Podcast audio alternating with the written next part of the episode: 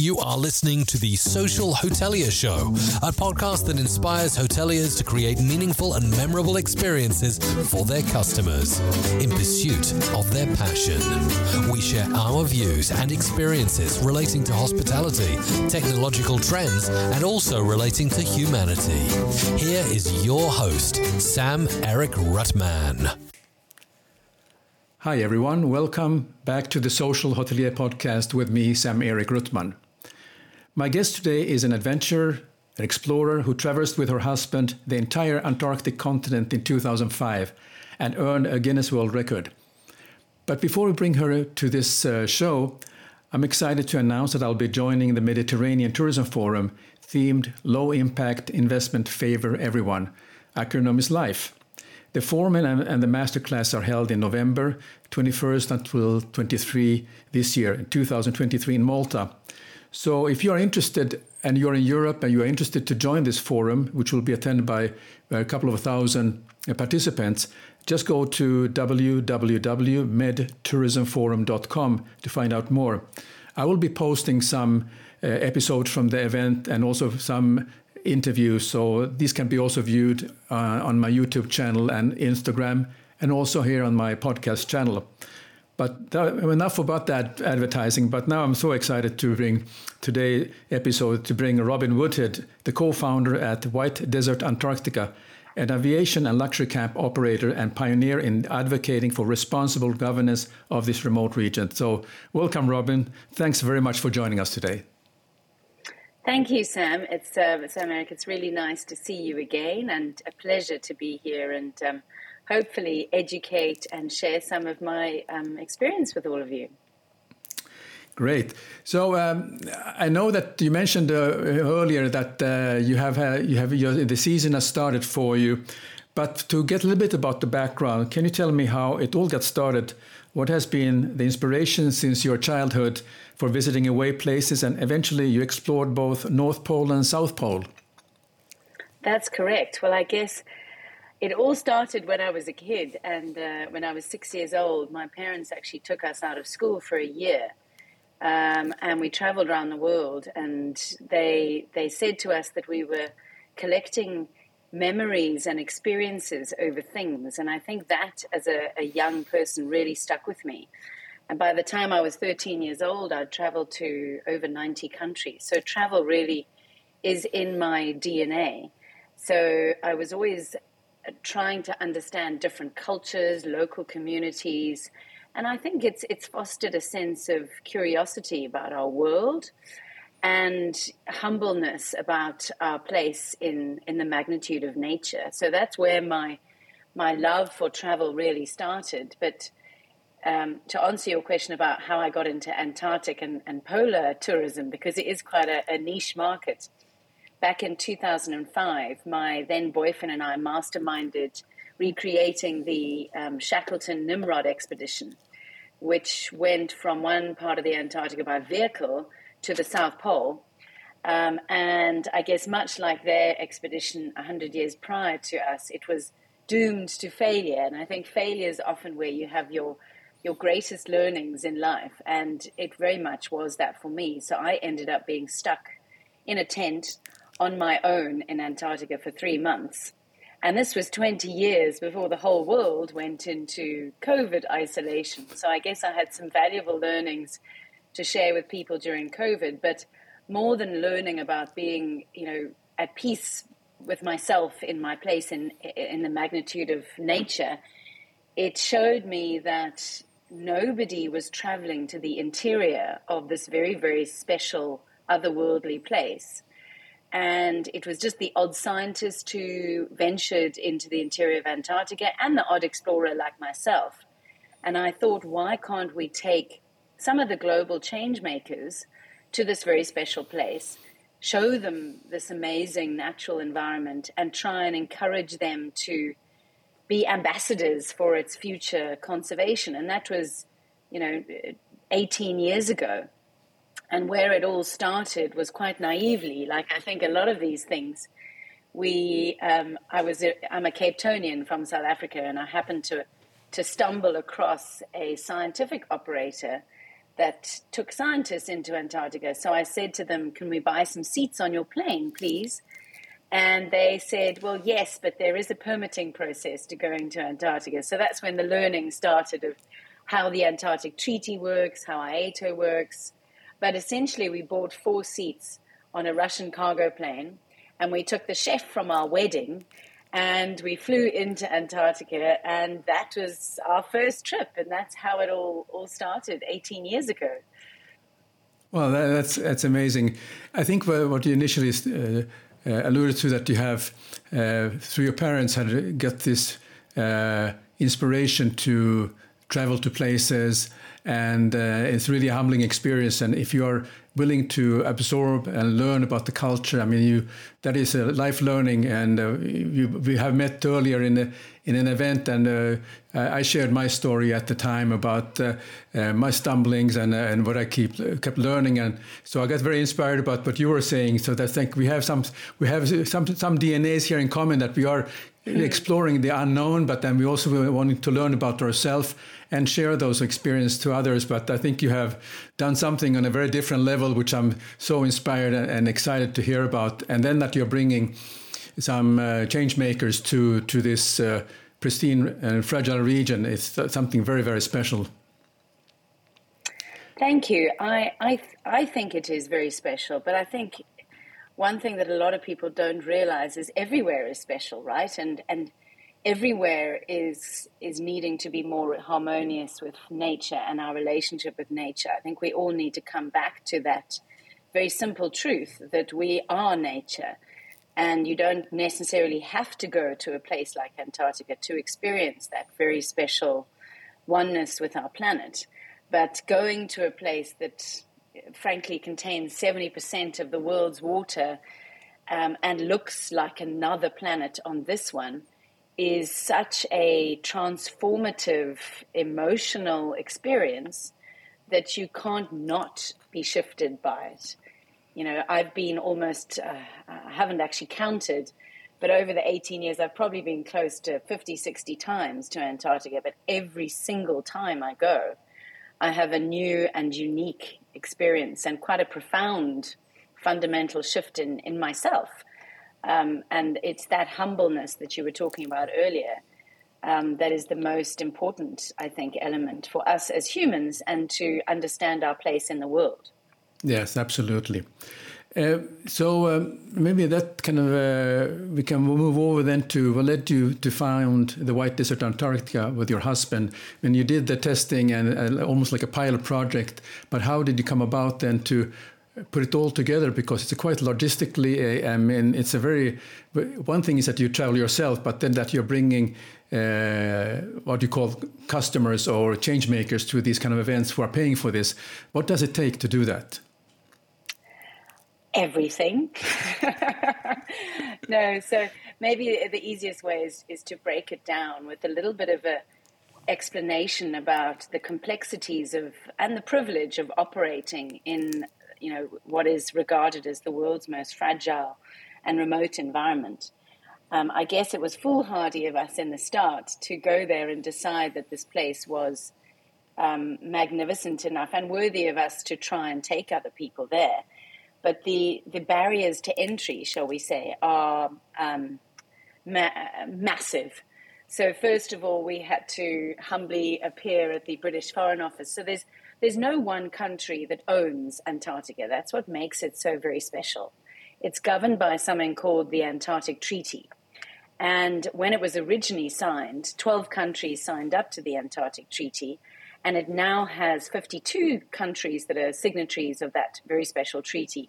And essentially, what it stands for is that there is no military activity in Antarctica, only science and peace and responsible tourism. And that's a really, I'll just pause there for a moment. It's the only one of its kind on this planet. It's a bit like the United Nations, but shall I say, rather more effective, where everyone does genuinely work together. And sitting underneath the Antarctic Treaty is an organization called IATO, the International Association of Antarctic Tour Operators. So everyone that wants to go to Antarctica, be it a you know a tourist and a scientist, they have to apply to one of those treaty parties to get a permit, and to, in order to get a permit, they have to do very complex uh, environmental impact assessments to ensure that they have zero impact on the fragile environment. And what I mean by zero impact is you essentially are leaving just your footprints behind. Um, and in our case, we when we founded the, the business back in 2006, we wanted to go a little bit further than that. Because for me, uh, not only is travel in my DNA, but sustainability and trying to tread as lightly as possible is also in my DNA. And back then in 2006, the idea of carbon offsetting was very unheard of. And obviously now it's almost like a dirty word, and you need to go much further and do carbon sequestering and net zero. And of course, we're on that journey now. But back in 2006, we were the first operator in Antarctica, and in fact, the first on the continent to be carbon neutral because for me it felt like such an important element of the privilege of operating there. Um, but you mentioned the logistics, and yes, they are extremely co- complex. There's no corner shop in Antarctica. You can't go and buy, you know, a Coca Cola if you've forgotten enough and your guest wants one. And um, I think I gave you the example, Sam Erik, before of the Coca Cola can. And if I can just take you through the journey of a can of Coke getting to a guest at the South Pole, it'll give you a taste of, of those logistics. So you buy the can of Coke in, in Cape Town for what I would imagine is about $2 or thereabouts in local currency. And then that goes on to a ship called the SA Agulhas 2, which is the boat we use, which is the South African government's vessel. And we buy a lot of um, cargo space from them. That then gets transferred the 2,500 miles south to the edge of a place called the Ice Barrier, which is about 150 feet high. And then a massive crane has to lift that can of Coke onto the ice shelf. And then it's got to be loaded into a tracked vehicle, which has a ground penetrating radar attached to the front of it to check for crevasses, which are basically holes in the ice. So you, you don't want to fall through those, basically. And then it traverses another 500 kilometers to get to our runway, Wolfsfang. And then from Wolfsfang runway, it gets transferred on a smaller plane, a Basler plane, which is currently on its way down from northern Canada all the way down to Antarctica for the season. So that plane will then transfer that can of Coke to the South Pole Station, which is a further seven hour flight for you to take a sip of the can of Coke at the South Pole, and the cost of of that per can now is $35 per can, the, the actual cost price. So that's just a can of Coca Cola. And then you've got to do it in reverse to take the can of Coke out of Antarctica so that you leave nothing behind. Well, thinking about Coca-Cola now. No, I'm sorry. no, I'm, I'm really glad that you go through this because it really describes the logistics and the organization that is needed to to put this all together. But how how big is your team? I mean, uh, that uh, you work with uh, when you uh, develop this uh, when you have this program you must have a it's not you and your husband you have, must have sure have quite a besides the pilots and everybody else there must be some other people who are involved. So can you share a little bit about the organization? Because it's quite fascinating. Yeah very much so. I mean back when it started it was just myself and patrick and as i mentioned earlier the um, the chef from our wedding who'd never seen snow before. And um, and funnily enough my first client was in fact my father um, and some of his friends because he's such an avid traveler. Um, so I was very grateful to have that opportunity to, to pilot the project. But now we employ um, 150 people during the season. Um, and it is from 18 different nationalities. And it is very much like the United Nations. You know, we, we do have, you know, Chinese staff working alongside Russian staff, dare I say, working alongside Ukrainian staff. It's the one place in the world where you know everybody gets on for two reasons a they respect one another's very very honed skill set because we have people that are you know from chefs to as you say, pilots to the guy that operates that ground penetrating radar on that tracked vehicle that takes that Coca Cola can. Um, to our refuel station staff, you know, so so we really do employ a, a variety of people, but they respect one another's differences, and I think also because they are stuck in this remote environment, they have to get on for survival reasons. So that is a, a big incentive to to get on. But we do, you know, we do tend to employ a certain type of personality, people that that are not afraid of taking risks, but have a very clear understanding of safety protocol. You know, we wouldn't want to employ anyone who is irrational in their decision making. Um, you know, myself and, and Patrick have very good psychometric, um, you know, management skills in a crisis. So, you know, in if there is some minor crisis, we're very good at at fixing it and adapting and adjusting, and that's a very important part of of operating in such staying calm when when things are not going quite right. You know, you can't control the weather in a place like Antarctica, but you can control your reaction to the weather and ensuring everybody's safety and ensuring, you know, we've had some very demanding, wealthy, ultra high net worth clients that are stuck in a storm, for example, and it's up to our team to say to them, no, we can't fly safely to the South Pole or to the emperor penguin colony today. It doesn't matter how wealthy you are, the answer is still no. It's about your safety. So, you know, our staff all very much, um, you know, they're, they're friends um, because they have to rely on one another very yeah. heavily. Yeah, yeah. Uh, so, uh, could you speak about uh, the kind of travelers uh, that uh, your program attract? You already mentioned something, but can you just give a little bit more insight? And I'm particularly interested, uh, Uh, what uh, if it because it has also affected you. I mean, the the changes in yourself and what you learn about yourself. I'm interested how the these people who are for the first time in their life joining on this program, uh, how some examples of how it may have affected them that they are in this very special environment? Yeah, it's a great question. And it's actually one of the main reasons why I'm, I'm passionate and I love what I do because I see the shift that takes place in the you know the the people that we share this immense privilege with. So I think the first thing to say is that there is no one you know type of of demographic of client that we we take to Antarctica. You know, these are are people that have generally traveled to much of the world and have see, sort of almost seen seen a lot of the world. And for a lot of them, they want to do something completely different, and they want to um, to to almost. Some of them don't even know what they want when they're going. They just want to get to the South Pole from almost a psychological perspective to stand at the lowest point on the planet, um, to perhaps get some perspective.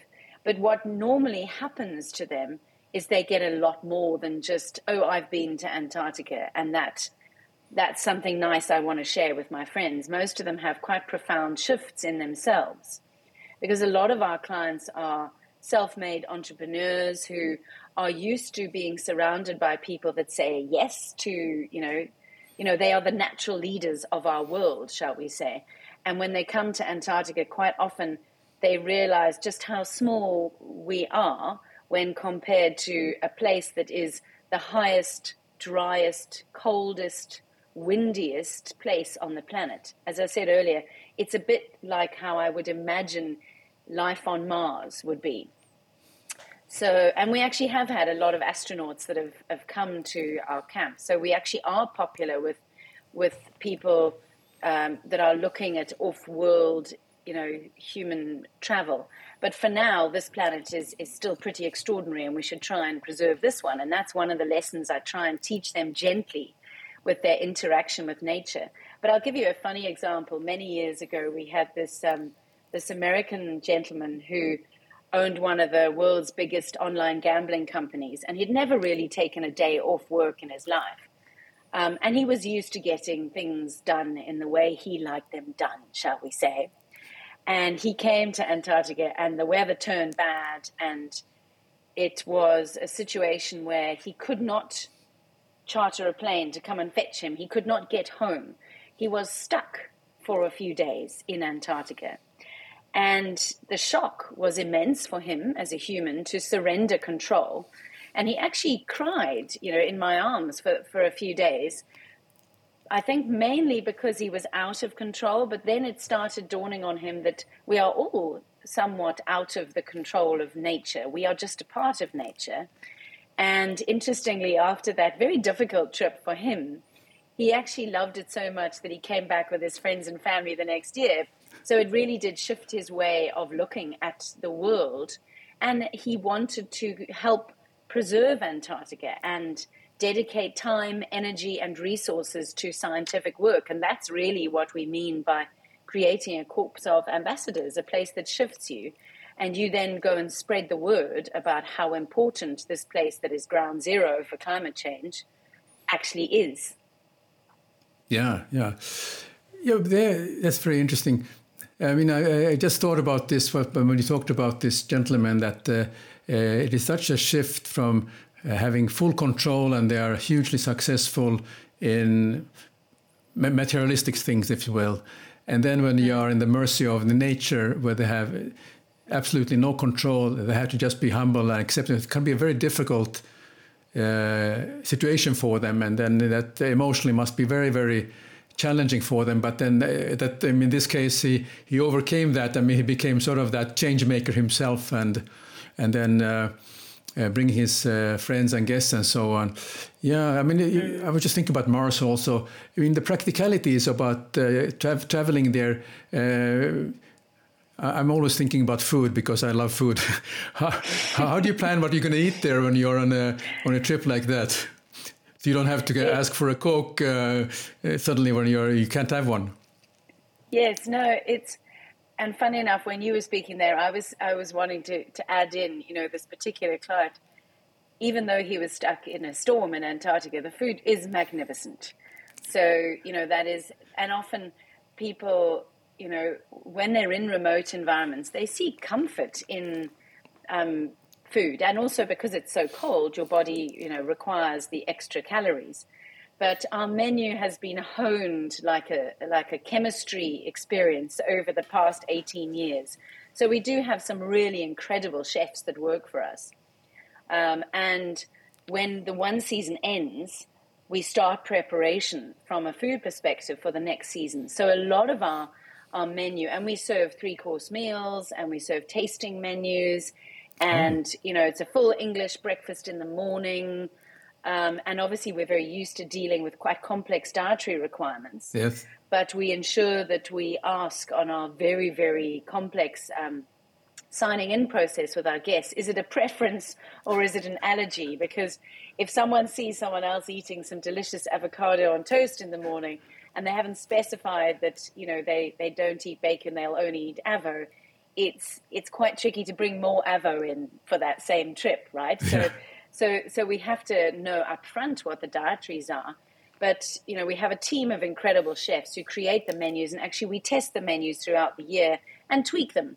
Um, yeah. But a lot of the food is pre-made in South Africa, and we remove all packaging before it travels to Antarctica, and then we, you know, we we complete the meals when they're out there because obviously it's, it's easy to keep things frozen in Antarctica, right? Yeah. So so for that, it, it, the difficult part is the fresh food and the beautiful garnishes and fruit and all that. So so we have you know extremely efficient cold storage management, but we, it's about bringing our fresh produce in. That's that's rather more complex, and we bring those in on the ship. But also on our, our regular weekly flights that bring our clients in every eight days. There's there's fresh food and, and that comes in. So yes, the menu is is one of the more complex parts. I'm yeah. also a foodie. I, I, love food, and I won't compromise on on what food I eat. So, and I know our guests have exacting taste, and it's a pleasure to be able to serve them a magnificent meal in the most remote place. Right? Yeah. How about then, sort of uh, the hygiene factor, uh, human waste, everything that you uh, bring there? I mean, just to keep yourself uh, I mean, they are. I assume they're about for a week or something about those trips. So, uh, just a practicality uh, showers or bathing, and then just uh, those kind of morning routines. And I think bringing back all that, I, am sure you must have bring back all the waste uh, away from there, isn't it? So could you just uh, dig a little bit deep on that, how, how it actually works? Yeah, sure. I mean, as I said, sustainability has always been a big part of of who I am as an individual, and so therefore who the business is. And I think it's vitally important in a place like Antarctica that's so fragile. And actually, I believe every place needs to be as responsible and have as low impact as they possibly can on the on the natural environment. So, um, you know, we, we, we use solar power to heat our water at our, our master camp, uh, signature camp Whichaway and our standard eight day trips, um, a, a, group of guests will be staying there. And we, we sort of have what we call shower hour. So we heat the water, but we ask people to be mindful of their water usage, not because there's a lack of water, but because we then use a filtration system to filter the water so that it goes back into the earth. And we use biodegradable products there. So we just want to be as mindful as, as possible about creating as as small a quantity of grey water that we then filter back. So it's it's about raising people's consciousness and educating them about that. And then everybody always asks me this question, so I'm going to dive right into it, um, Sam Erik. Um, you know, how do you go to the, the bathroom in Antarctica? And it, I guess it, it, harks back to that um, the NASA astronaut aspect of outer space living. We actually use um, NASA filters on our, our bathroom systems so we have to tell our guests to make every poop count because they cost five dollars seventy, and we then seal them hermetically and we we ship them out of Antarctica. So that's and then we recycle all our waste back in South Africa. So whatever we bring in, we take out, um, and it it goes across the supply chain. Okay. Oh wow, this is very interesting. Uh, Let's move over into that uh, IceCube project that you talked have mentioned earlier and your involvement. Can you just share uh, what has been your involvement and what is it all about? Sure. I mean, when we started um, back in 2006, we bought some seats off a scientific uh, aeroplane, correct? I think we, we mentioned earlier. So now, actually, scientific work, you know, they are the only natural local community of Antarctica. So we respect them immensely. And we try to collaborate and share logistics with them wherever possible. Because I feel, what's the point of having two planes going into a fragile environment when you can have one, right? And in our case, we were the first operator to trial sustainable aviation fuel in 2021. And we're now trying to gently encourage the scientific community to make that switch to sustainable fuel. And as part of that, uh, our operations now comprise of 50% scientific work. So we transport a lot of scientists with us into Antarctica. And this previous year, we started transporting some of the scientists to the NSF, um, to the American base at the South Pole, um, which NSF stands for National Science Foundation. And um, it's such fascinating work, some of the work that they do at the South Pole. And my son can probably explain this to you better than I can because he's a bit of a young scientist, but I'll, I'll do my best. So, you know, we transport scientists all over the continent to, to do some really incredible work, not just stuff like um, climate change research and penguin research, obviously, which is a, a big topic at the moment with the global influx of avian flu, and we've got very stringent, um, you know, avian flu regulation in particular for this season. So we can, fingers crossed, not not contaminate any birds there.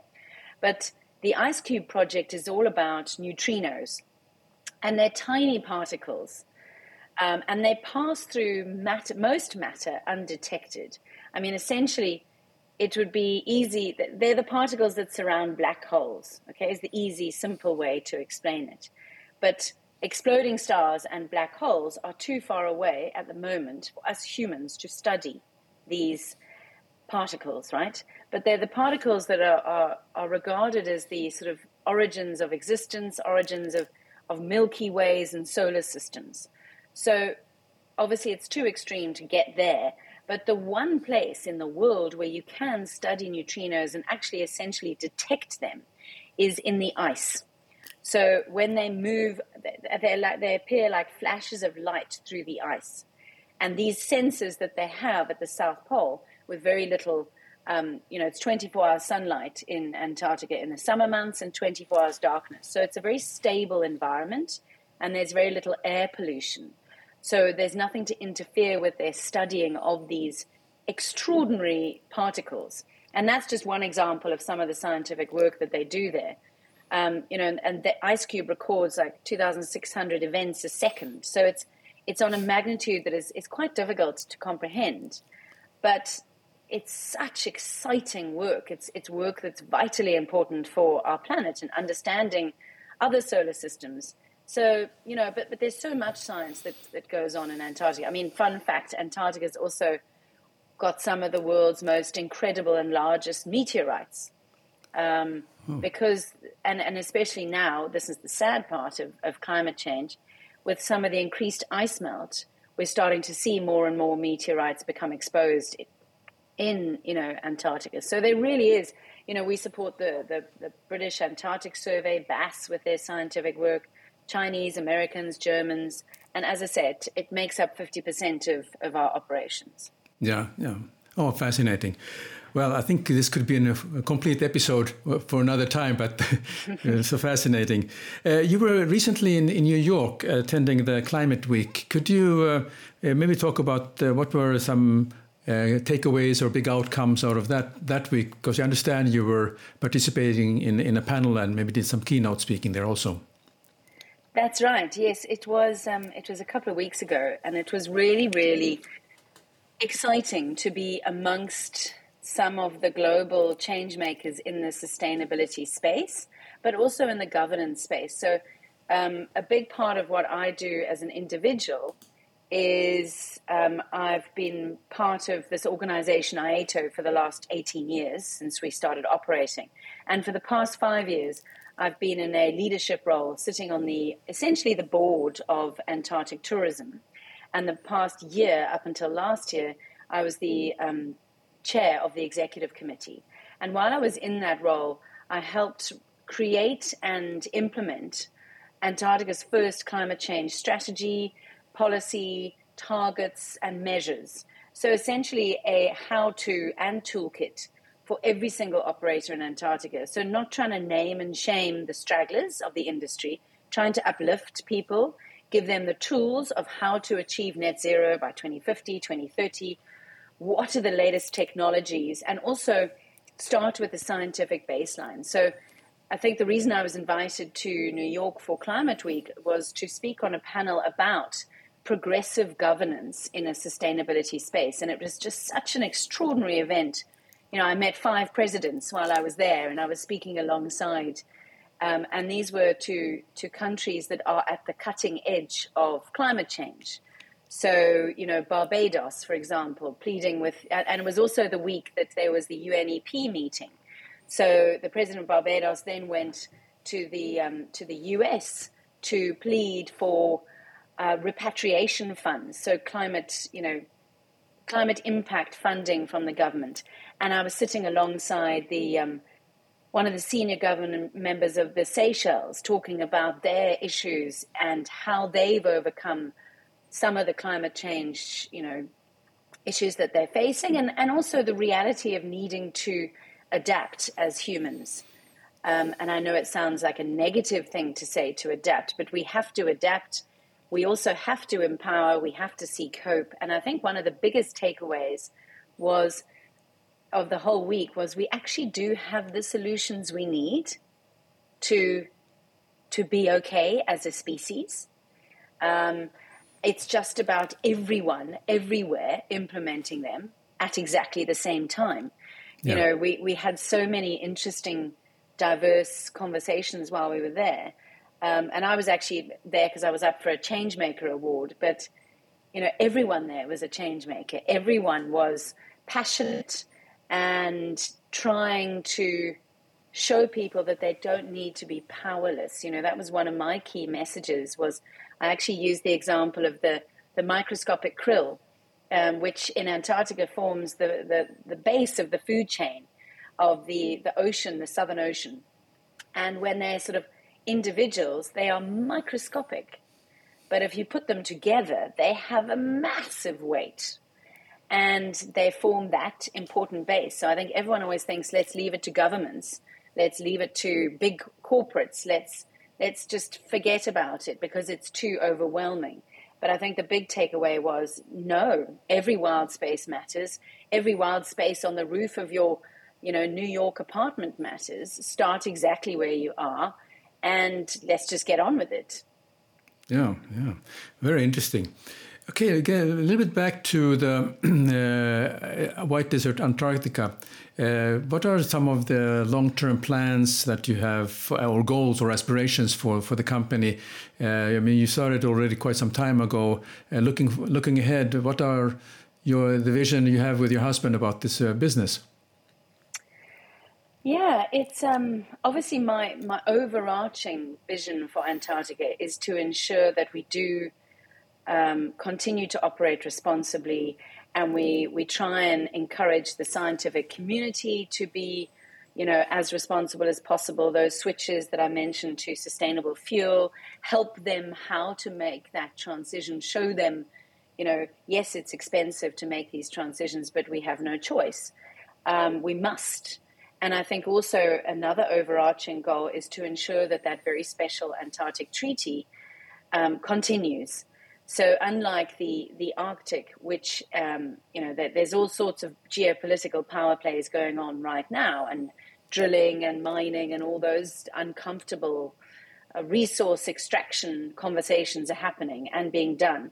You know, in the south, we have this unique situation of that Antarctic treaty that is due to to be up for renewal in 2048, and it sounds like a long way away, but actually, we have to, as a species, ensure that we maintain some wild places.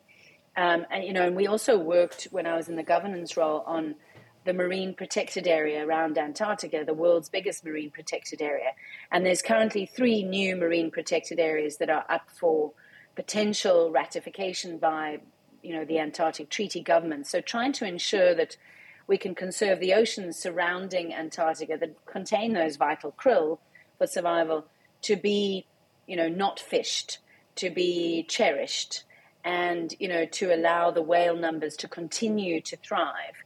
You know we, we implemented an amazing um, speed limit for all operators in antarctica a few years ago to ensure that whales numbers um, increase. And it has shown massive number in, you know increase in, in whale numbers. So we'd like to continue to do more projects like that at an overarching level. And then taking it back to a micro level you know, as I mentioned, I am a South African, and you know, carbon sequestering is, I think, becoming a very important part of the future of of you know saving our planet. And we have an abundance of kelp, wild kelp in South Africa, so we're very much looking to try and invest in, in kelp farms and carbon sequestering projects there and engaging our guests in that, potentially in the form of a foundation where we can, you know, they can give back along the gateway to Antarctica as well as just Antarctica. Um, so that's a big thing for me. But I also feel, you know, I've been doing this for 18 years and maybe I've got some learnings I can share in other parts of the world. And maybe it's time to leave something on the table for the next guy and, and help in other places. Because I think there's one thing I learned in New York now there's a lot of different environments in the world that even though I'm a specialist in Antarctica, if you can do it in Antarctica, you can pretty much do it anywhere, right? So, so I think I can actually add value and, and help in other regions of the world. So I think for me personally, sustainability and government governance might be an area that I'm I'm going to personally shift into. But who knows what the future will hold, right? You've got to create yeah. your own future. Absolutely, but I can see that that could be an excellent uh, way forward for, with your experience already. I mean, there are parts of the world that uh, has a long way to go uh, in, in all these aspects.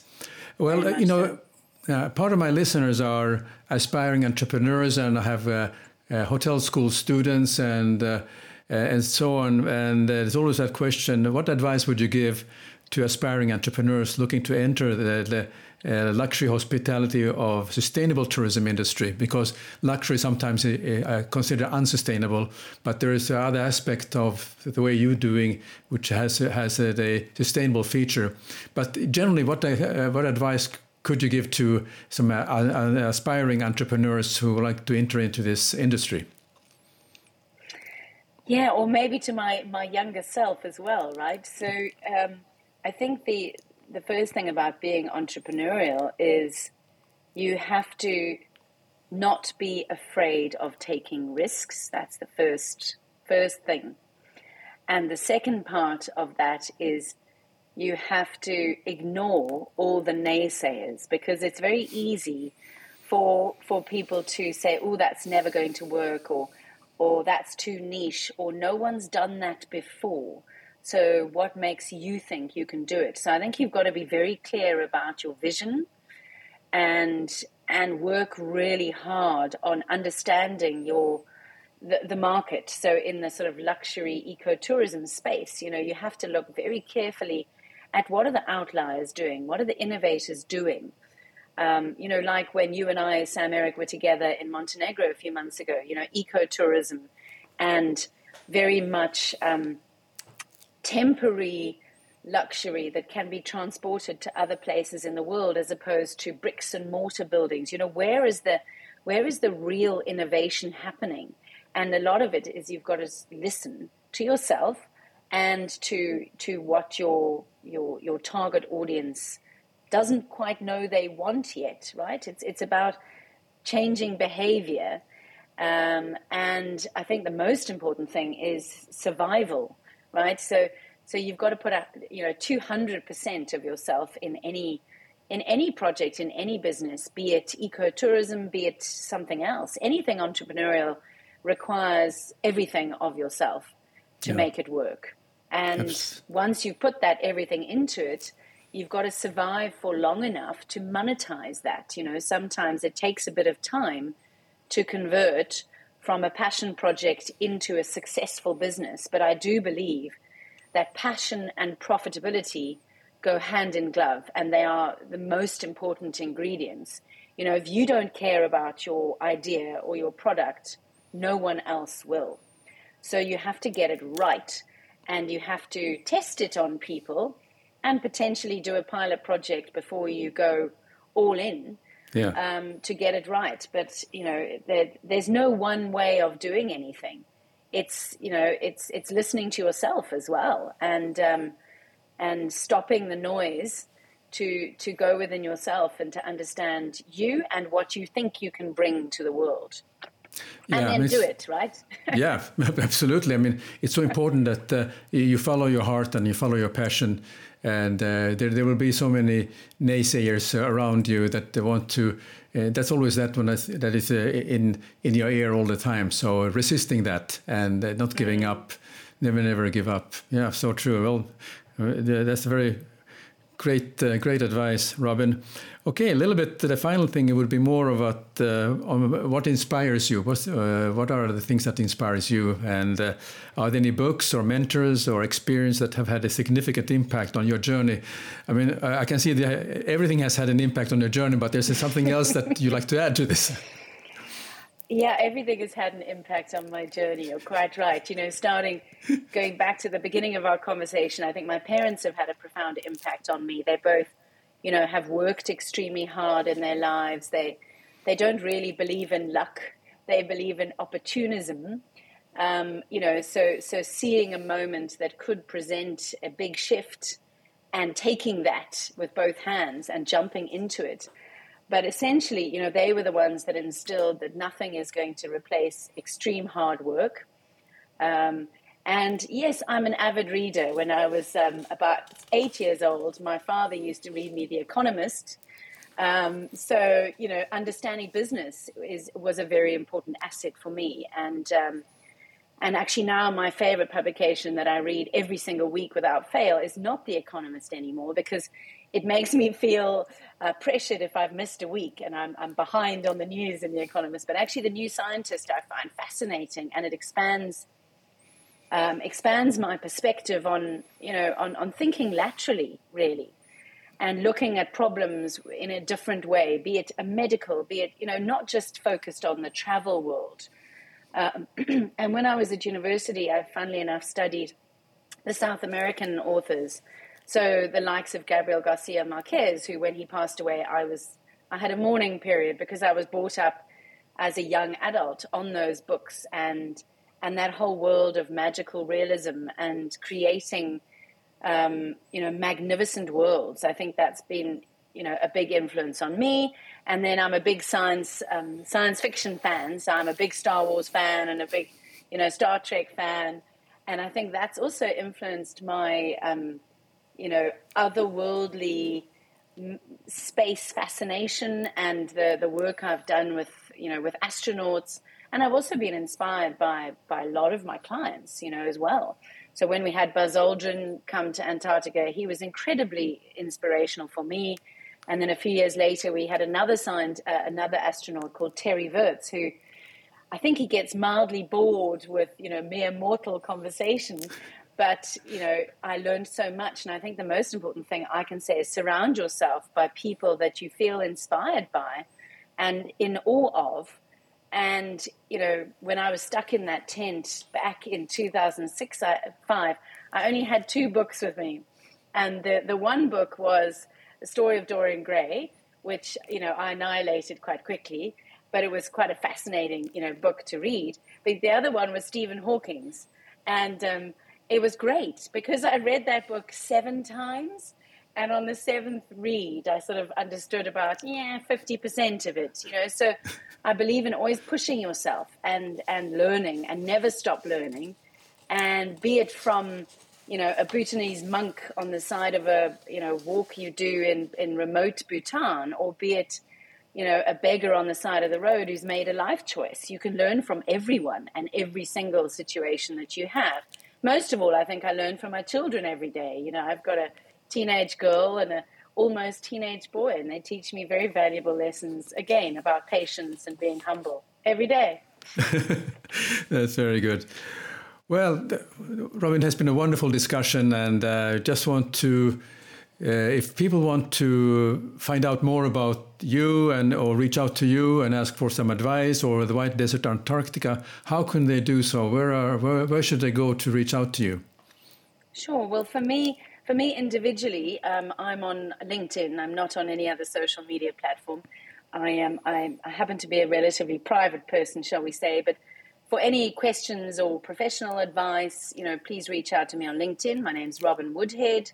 And for the business that I founded, um, it's White Desert, White Desert Antarctica for Instagram.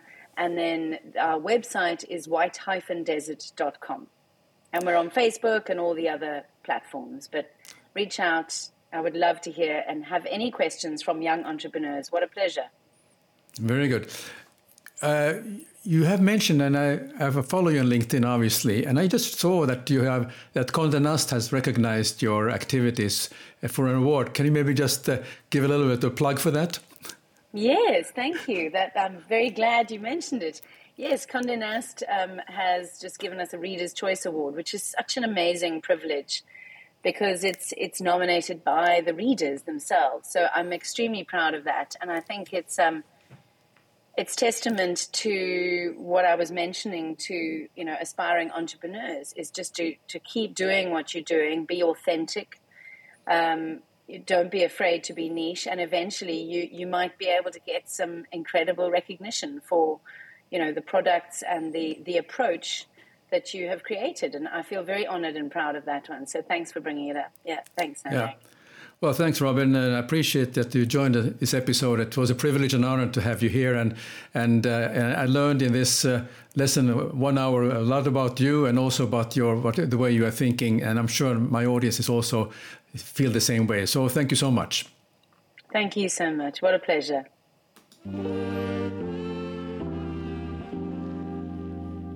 Thanks for joining us this week on the Social Hotelier Show make sure to visit our website, The Social Hotelier Show, blueberry.net, where you can subscribe to the show in Apple Podcast, Spotify, Google Play, or via RSS, so you never miss a show.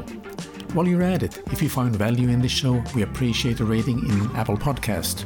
Or if you simply tell a friend about the show, that will help us out too. Be sure to tune in for our next episode.